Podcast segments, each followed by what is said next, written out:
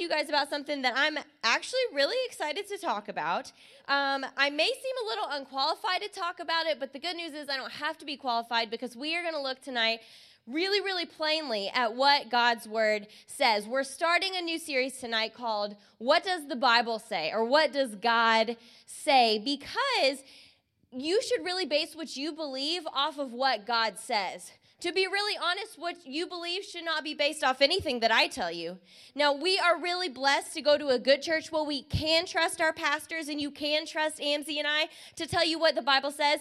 But when I'm at church and I hear something and I kind of think, you know, I don't really know much about that, or like, where is that in the Bible? I go home and I do my own homework, not to try and prove them wrong, but to really see, you know what, God is saying something about this, and I'm not sure I know exactly what he says. So the topics we want to talk about are things that we really need to look at the Bible and say, what does God actually say about this? Not just what does the church say, or what do my friends say, or what does my family say, but what does God say? And I want to talk tonight about drinking and drugs, and I want to talk next week about sex. And I want to make it really clear that I'm not just bringing these up as like typical high school topics, okay? Sometimes I got the vibe when I was in high school, you know, I'm just making it clear. I don't think you guys like, I'm not like, oh, high schoolers, you know, all they want to do is just drink and have sex. Sometimes that like vibe came across though when I was hearing some of this stuff, and I was in high school and I was just like, I'm homeschooled and I'm not trying to do either one of those things. I literally don't even have the opportunity, so it's not really an issue here. But the point is, I grew up sort of just thinking those are bad things, we don't do them.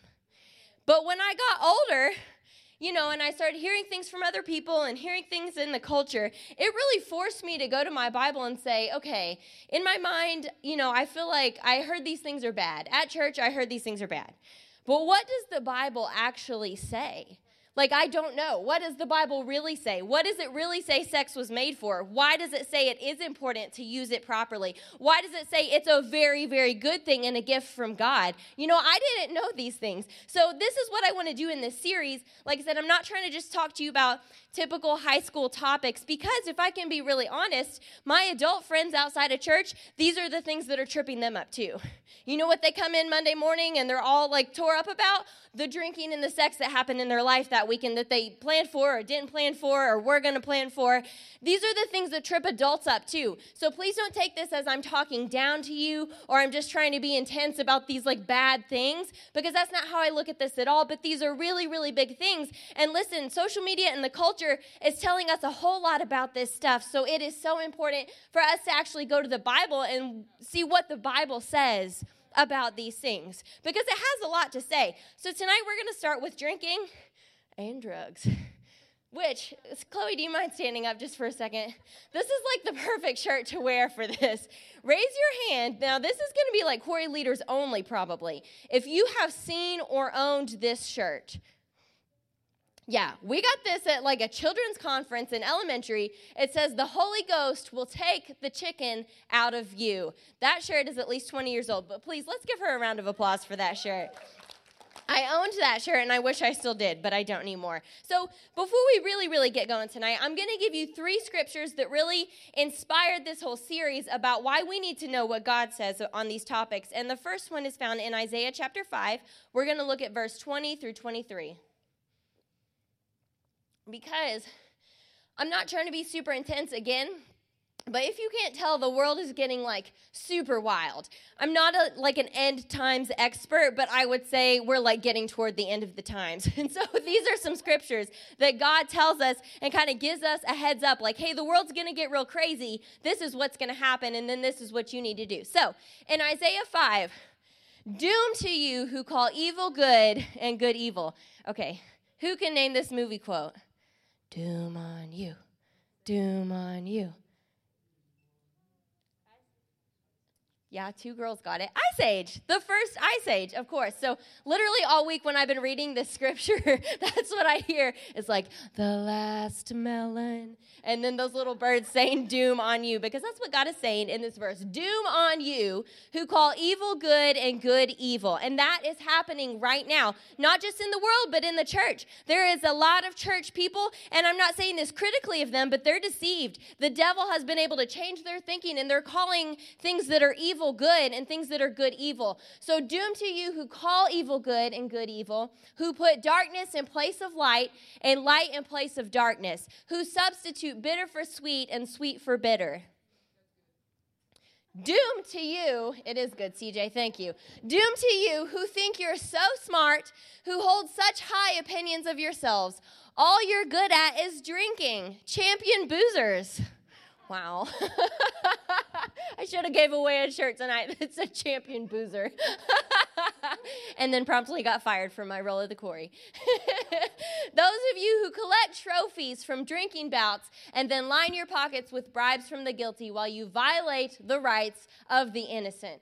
So these scriptures were kind of taken in an intense way of just saying, hey, there are going to be a lot of people who look at the good things of God and they call it evil. And they look at the evil things of the devil and they call it good. God is saying, pay attention. Don't be deceived. He said, don't think you're so smart that you know everything. And that's been a good word for me. Let me not think I'm so smart that I could never be deceived. I need to keep going back to the word and make sure that I am calling what God does good and what the devil does bad. And I'm not getting that mixed up.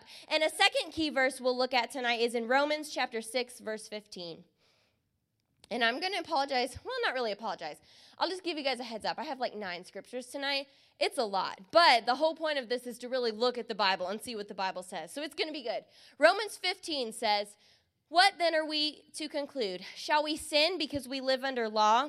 Or excuse me, because we live not under the law, but under God's favor and mercy? Certainly not. So this is another thing that I've really been thinking about lately. God is so gracious and so merciful, but sometimes there is such a twisted message in the church that says God's mercy just covers everything. You know, come as you are. Both of those statements are true. God's mercy covers everything, and you can come as you are. But the whole point of grace, which I don't have time to talk about in its entirety tonight, is that you and I can live above sin. Grace doesn't mean I have a free pass to sin because God's going to forgive me. That is true. God will always forgive me, but my life will be a wreck because sin is destructive. So grace came to give us a way to live above sin and live where God has made us to be, not down here just using God's grace cheaply, saying it's a free pass to mess up. You can do that all you want, but your life will be a mess and it'll be hard. The Bible says the way of the sinner is hard. You can sin. You can do whatever you want, just like I can, but it's going to be hard. So grace allows me to easily rise above that sin where God has created me to be. And the last verse that's kind of a foundation for where we're going to go tonight and next week is in 1 Timothy chapter 4.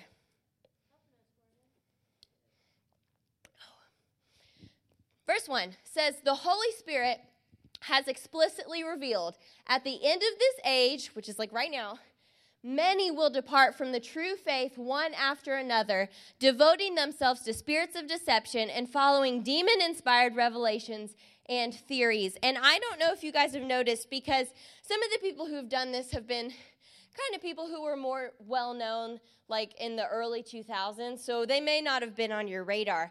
But I have been super shocked by the number of like Christian leaders who have come forward and renounced their faith or done things like said they're deconstructing their faith. I don't even know what that means.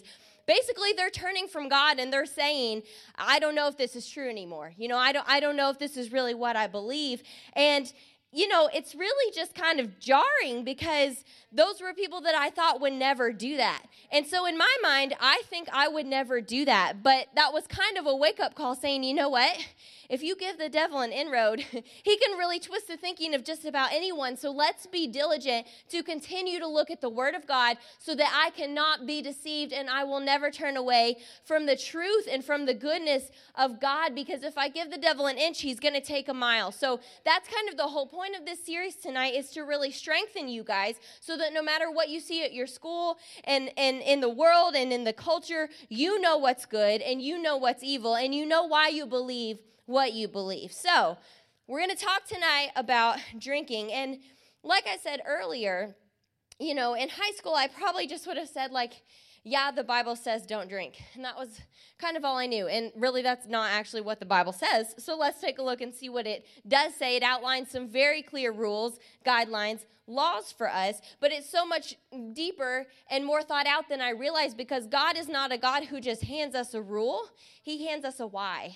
He shows us that it's not a restriction, but it's something to keep you safe, you know? To keep you safe and to keep you from harm. God is not keeping you from good things and from fun things. He's keeping you from harm, but if we choose to look at things the wrong way, sometimes all we see is the rule, and we don't see the protection, and we don't see the grace, and we don't see the mercy behind that of God trying to save us from a bunch of junk. So the first thing I want to say tonight about drinking, and this is from the Bible, drinking alcohol is unwise. If you're taking notes, drinking alcohol is unwise. A really simple statement, but we can see support for this in Proverbs chapter 20, verse 1. It says, wine is a mocker and strong drink. It means alcohol there if you look it up in the original language. A riotous brawler. Whoever errs or reels because of it is not wise. So the bottom line is that drinking alcohol and being drunk is not wise. It's a slippery slope, and the Bible is very clear that we are to be wise. He gave us a whole book, the book of Proverbs, that basically says, use wisdom, be smart, be aware so that the devil doesn't trip you up. We are called to be wise. We're also called to have the mind of Christ, which says that I think the way God thinks. And I'm not born that way. I have to work and renew my mind to get there, but we're to think the way God thinks. And if God tells me that drunkenness is unwise, then I'm staying as far away from it as I can. And let me use this as an example. My family went to the Grand Canyon a long time ago. And there are signs everywhere that say, don't get too close to the edge. But there's not actually anything to keep you from getting too close to the edge. If you go to the Grand Canyon, you may walk off the edge if you want. No one's going to stop you. There's not many rails. There's not security people. There's not park rangers. You're on your own. They gave you signs and said, hey, don't get close to the edge. But you can do it if you want to. But it's dangerous. I did not get anywhere close to the edge of the Grand Canyon because I didn't want to fall off the edge, right? It would have been super unwise of me to visit the Grand Canyon. One member of my family did this, I'm not going to say who, and walk right up to the edge and turn their back to the edge and say, hey, take a photo. That family member's not in this room. It's not shade toward my brothers. It's hilarious. It was one of my parents. Right up to the edge. And me and the other parent who were not on the edge were like, take the photo quick. Oh, my gosh. Because this person was very close to the edge. Unwise. Unwise. But you know what? They could go right up to the edge of the Grand Canyon because they can do whatever they want. But honestly, that's how I view drinking. The Bible says be wise. It says do not be drunk. I can drink without getting drunk, correct? But even still, when the Bible is telling me that drunkenness is unwise, I'm not even going to head in that direction. Just like I'm not going to creep up on the edge of the Grand Canyon because it's unsafe, I'm not going to entertain alcohol at all because it can be unsafe. And if God tells me that is unwise and that's something to stay away from, I'm not going to toe the line and try and catch God on a technicality and be like, well, He says don't get drunk, but He didn't say don't drink. I'm not going to do that. I want to be safe and I want to be wise, so I'm going to keep that at a far, far distance. And many people have ruined their lives by drinking because what's really the point of drinking? To get drunk, right? Nobody's really like, I'm so excited for this party tonight. I'm going to have one beer and a lot of water and go home. Nobody says that. People drink to get drunk. That's the point. And if being drunk is the point, and the Bible says that is not good for me, then I'm not even gonna touch it. I am not going to drink because I don't ever want to be drunk, because God says that is not wise and it's destructive and it'll bring things into your life that you don't want. God has created a higher way for us to live. And I want to look at Romans chapter 14 next. And I'm not trying to be too intense with this, but sometimes people are just looking for excuses and ways to get away. And it's like, well, sure, you can creep up to the edge of the Grand Canyon if you want to, but there might be a headline in the paper the next day that you fell off and died. You know, so many people have gotten drunk and done things that they never intended to do. They did not start the night out planning to do those things, but they did in the end because it's unwise. It's a slippery slope. And in Romans 14, there's something great that I want to highlight here. Verse 20 says, you must not, for the sake of food, undo and break down and destroy the work of God. This is the important part. For everything is indeed clean and pure, but it is wrong for anyone to hurt the conscience of others or to make them fall by what he eats or what he drinks, I think. So I actually don't need to read those other verses. I'm going to read it in a different translation here. It says, "Do not for the sake of food tear down the work of God. All things indeed are clean, but they are wrong for the person who eats and offends another's conscience in the process." To be honest, I think I didn't bring the right version of this scripture, but it's no biggie. I'll tell you what it said in another translation that I was reading. It was basically saying, you can eat and drink whatever you want, but it's wrong if you cause someone else to stumble or to be weak spiritually. Another translation I was reading said to be weak spiritually. So here's the thing I want to bring out. The Bible tells us that drinking is unwise in Proverbs and many times throughout the Old Testament, but the New Testament takes it a step further and is really reminding me that my actions affect others. It's not wise for me to drink, but even further, it's an expression of my love for you when I don't drink.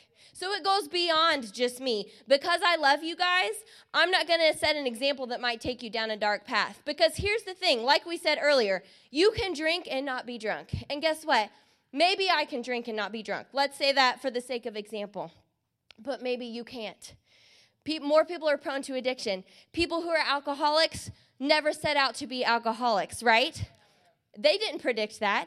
I don't know what you can handle. I know what I can handle. So maybe I can drink a glass of wine, one and done, and I'm good. But maybe you see me do that, and you go do that, and you can't be one and done, and you're not good at the end, and it starts to have a stronghold in your life. This is an example of why it is an extension of my love for you, for me to set that example of saying, you know what, maybe I could do this, but if it's going to hurt you, I'm not going to. I will not do it because it might cause you to trip up. Doesn't mean that you're less strong than me. Maybe it just means you're prone to different things than me, but I will not do it because I love you and because I care about you. Maybe I can drink and be fine, but maybe you can't. And like I said, no one ever set out to be an alcoholic, right?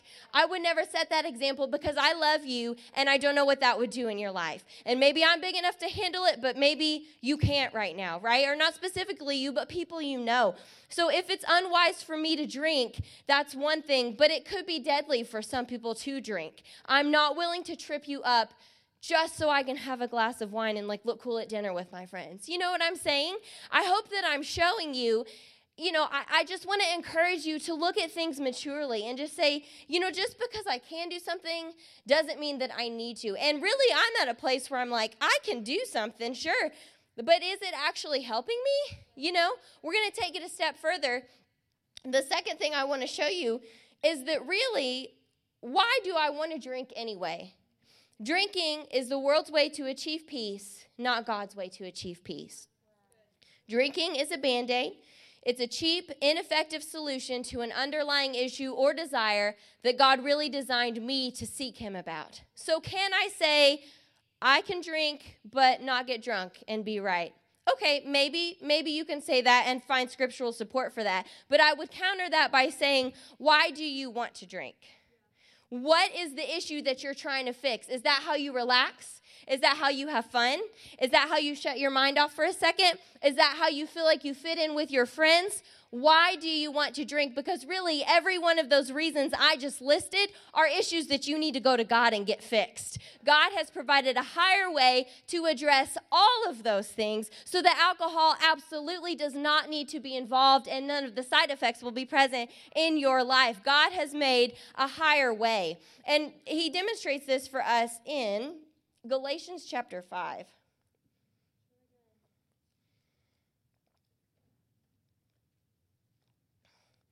He says, when you follow the desires of your sinful nature, the results are very clear. So he's saying these are things that are part of your sinful nature and my sinful nature. Sexual immorality, impurity, lustful pleasures, idolatry, sorcery, hostility, quarreling, jealousy, outbursts of anger, selfish ambition, dissension, division. Verse 21, envy, drunkenness, wild parties, and other sins like these. Let me tell you again, as I have before, that anyone living that sort of life will not inherit the kingdom of God. What is he saying? drinking and partying and being drunk, that is part of a sinful nature. Now, you and I are all born into a sinful nature because of Adam's sin. When we're born, we're separated from God. So we have these sinful desires as part of our nature that we have to reconcile once we receive Jesus and we're made new. But you and I are born with those sinful desires and sinful natures. So you don't need to feel guilty for feeling pressure. That's just your flesh, and that's your sinful nature. However, we see that drunkenness is a result of that. We're all born with it, but when we receive Jesus, we're made new and we're set free. And verse 22, which we didn't read, shows us the results of living out of our spirit, the opposite of our sinful nature. So God is using these verses to say, hey, this is where you started. You were born like this. Drunkenness, wild parties, idolatry, jealousy, gossiping, blah, blah, blah, blah, blah. That is the sinful nature. But that's also what Jesus has pulled us out of. And if Jesus died to make me free from my sinful nature, I don't want to fool with anything that's part of that. Drunkenness, wild parties, I don't want to touch that. That's part of a sinful nature, and that's not who I am. That's living so far below who Jesus died for me to be. He literally died for us to be free, and died for us to be able to live out of our spirit and have a new life. So I'm not going to fool with anything that looks like it came from my old man, because that's not who I am, and that's not who I want to be, and that is living so far below who Jesus created me to be. But he does give us the solution. Instead of drinking, what should we do? If drinking is the world's solution, and that is my sinful nature, then what is God's solution? And we can find it in Ephesians chapter 5, verse 18. Do not get drunk with wine, for that is debauchery, but be ever filled with and stimulated with the Holy Spirit. So don't get drunk with wine, but be filled by the Holy Spirit. That is the alternative. That is the solution. The Bible is telling us the world's way to deal with stress and anxiety and nervousness is to drink. Drinking, being filled with wine. But God's saying my way for you to overcome those things is to be filled with the Spirit. The Bible super clearly shows us what to do. Be filled with the Holy Spirit instead of drinking. God doesn't just say, don't do something. He says, I have a better solution. I have a better option for you. Being filled with the Holy Spirit is the best way to unwind and to relax and to have fun and to shut our mind off. Do you know how many people tell me they need a glass of wine or they need to drink or they need to smoke or do whatever just to shut their mind off and quiet their mind? And God has made such a beautiful way for us to do that. When we pray in tongues and we pray out of our spirit, we're bypassing our mind and shutting our mind down. So many worldly people are calling out. They know exactly what they need. They say, I need to turn my mind off. God says, I got you. Pray in tongues. Pray in tongues will shut your mind down and bring you that peace when you can't stop and your anxiety is there, when you're nervous going into a situation. Pray in tongues. I was sitting at my desk at work today praying in tongues. What was I doing? Shutting my mind down. I needed a little peace in that moment. The praying in tongues and living out of our spirit is the best way to achieve those things that we need. It's not to fault you for needing them. We all need peace. We all need to shut our mind down. But we need to do it the right way, the effective way, and the way that God has created us to do that. We need peace. We crave that feeling of being carefree. And if we pray in the spirit, we will find what we're craving. We'll find that. Now listen, the world does not paint that as an exciting option. Okay, so this is where me and you are going to have to be mature and say, I have two options, and I need to choose the better one, even if I don't think that's the one that most people want me to choose, or that's the one that's going to be cool, or that's the one that I'm really going to feel like doing in that moment. It's the best option, and once you get used to living out of your spirit, it becomes so easy, and you can't even be fooled by counterfeit stuff. You couldn't pay me to drink alcohol because I know there's nothing in it for me. I want God, and I want the Holy Ghost, and I want the peace that comes from Him, not something that's fake and that's fleeting and that's damaging. So I want to kind of wrap up tonight, the end part here, and talk about drugs for a second because we can all, it's like common knowledge that drugs are not healthy. They're bad for you, right? So I don't really have to argue that fact with you tonight. They're destructive. Your body was not made to ingest that stuff. They're damaging. However, people still do it, so we need to talk about it. Just because we know something is bad for us is not enough to stop us from doing it sometimes. I've done things that I know are bad for me, and I still did them anyway, made that choice all on my own. So just the knowledge and your 5th grade DARE program is not enough to keep you out of that stuff. So I want to no shade to Dare. I appreciate what they're trying to do, but we need to know what the Bible says. So in 1 Corinthians chapter 6, verse 12, here's a great verse. Everything is permissible, allowable, and lawful for me, but not all things are helpful, good for me to do, expedient, and profitable. Everything is lawful for me, but I will not become the slave. What is he saying? I can do anything that I want, but I'm not going to become a slave to anything or be brought under its power. I love the end of that. Another translation said, I will not be enslaved by anything and brought under its power, allowing it to control me. This verse is telling us you can do whatever you want, but it doesn't mean it's good for you. And again, I'm going to bring you back to wisdom. What does wisdom say? I will not touch something that has the potential to enslave me. Drugs are addictive.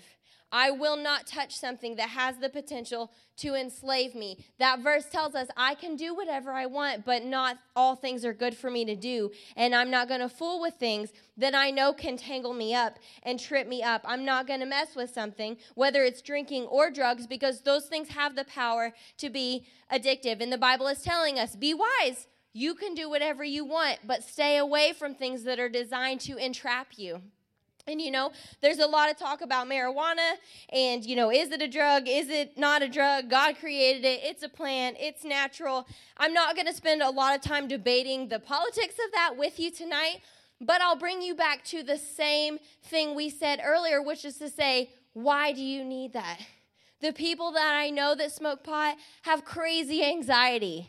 Super high anxiety. They got to do it just to relax, or they got to do it just to sleep, or they got to do it just to calm down and unwind at the end of the day. But again, there's a better way. God has made a higher way for me and you to do that in a way that's effective and that's lasting so that my anxiety can't even touch me anymore. It used to be a problem. I used to have to address it all the time, but now I'm free from that because the effects of the Spirit are everlasting. They don't wear off. This is how people get into trouble, right? You only stay drunk for so long and you have to drink again, or you only stay high for so long and you have to smoke again, or you have to take something again. But what the Holy Ghost does in you is something that's lasting and that keeps going, and it doesn't wear off, and I'm still feeling the effects of it the next day and the next night and the next day and the next night. It's not something that's fleeting. It's lasting. So I'm not here to debate whether or not marijuana is a drug or not. I'm just bringing you back to the fact that there is a better lasting way for you to achieve what you need, and you'll find freedom. You're not just going to find peace for a moment or a good night of sleep for one night. You're going to find lasting freedom because you were created for freedom. In Galatians 5:1, we're going to wrap up in this verse tonight. The Passion says, "Let me be clear. The Anointed One has set us free, not partially, but completely and wonderfully free. We must always cherish this truth and stubbornly refuse to go back into the bondage of our past." So that's what I want to charge you guys with tonight. You were made for freedom. Jesus came and set you free, but it's up to you whether or not you stay free. So I want to encourage you, whether it's alcohol or drugs or smoking weed, at some point in your life, you will have the opportunity to do these things. I was a homeschooled high schooler, and still when I was 17 years old, someone tried to hand me a glass of wine. It was a group of adults. It was a situation where I did not expect that to happen at all. I didn't go to a party that I wasn't supposed to be at. I didn't go to something that I thought was going to be bad. But still at 17, I was given that opportunity. You're going to get that opportunity at some point too, whether you want it or not. And it's so important to come back to knowing what does the Bible say, and why do I believe what I believe? You know, I'm not just listening to somebody at church tell me I shouldn't drink. I really know what God says, and I know why it's best for me to stay away from that, and I know what to do instead to get the help that I need. So don't go back into bondage. That scripture said, refuse to go back into the bondage of your past. Jesus has set you free, and I want to charge you tonight to walk in wisdom and walk in the Spirit, because if you do, you will be so free that the temptation of any drugs and alcohol can't hold a candle to you. Those things don't tempt me in the least, but that's because I have found such freedom in Jesus, and I know how to get the peace I need from His Spirit. Amen? Well, I love you guys so much tonight. You guys were great. I love you. I know that was a little bit of a different message, but I do encourage you to go home and look at those scriptures and look up more scriptures if you need to. You know, like I said, even as an adult, sometimes if I hear something in church and I'm thinking, I don't really know where the Bible says that, or like, does the Bible say that? I go home and I find it in my own Bible so that I can let God speak to me and show me what he really says. So I want to encourage you to go home, look at these scriptures, think about these scriptures, understand why God is telling us these things, and really, really renew your mind to the way that he thinks so that you can't be caught up by anything the devil will try to bring you. So I'm going to pray, and we can go hang out outside. We are going to have a little bit of a project. Miss Marsha's going to show up in a little bit, and we're going to help her carry some stuff, but I'll let you guys know when that's going to happen, and until then, we can just hang out outside, mask-free. So, Father, we are so grateful tonight for the way that you have provided peace for us and for the freedom that you have brought to us, Father, and we are grateful to see the light from your word tonight, Father, that shows us we can remain free. We don't have to go back into bondage, and we don't have to address issues in our life the way the world does and experience that damage. Father, we thank you that you have made a way for us to live out of your spirit and to live in complete freedom every single day, Father, and we are so grateful for the light and for the revelation of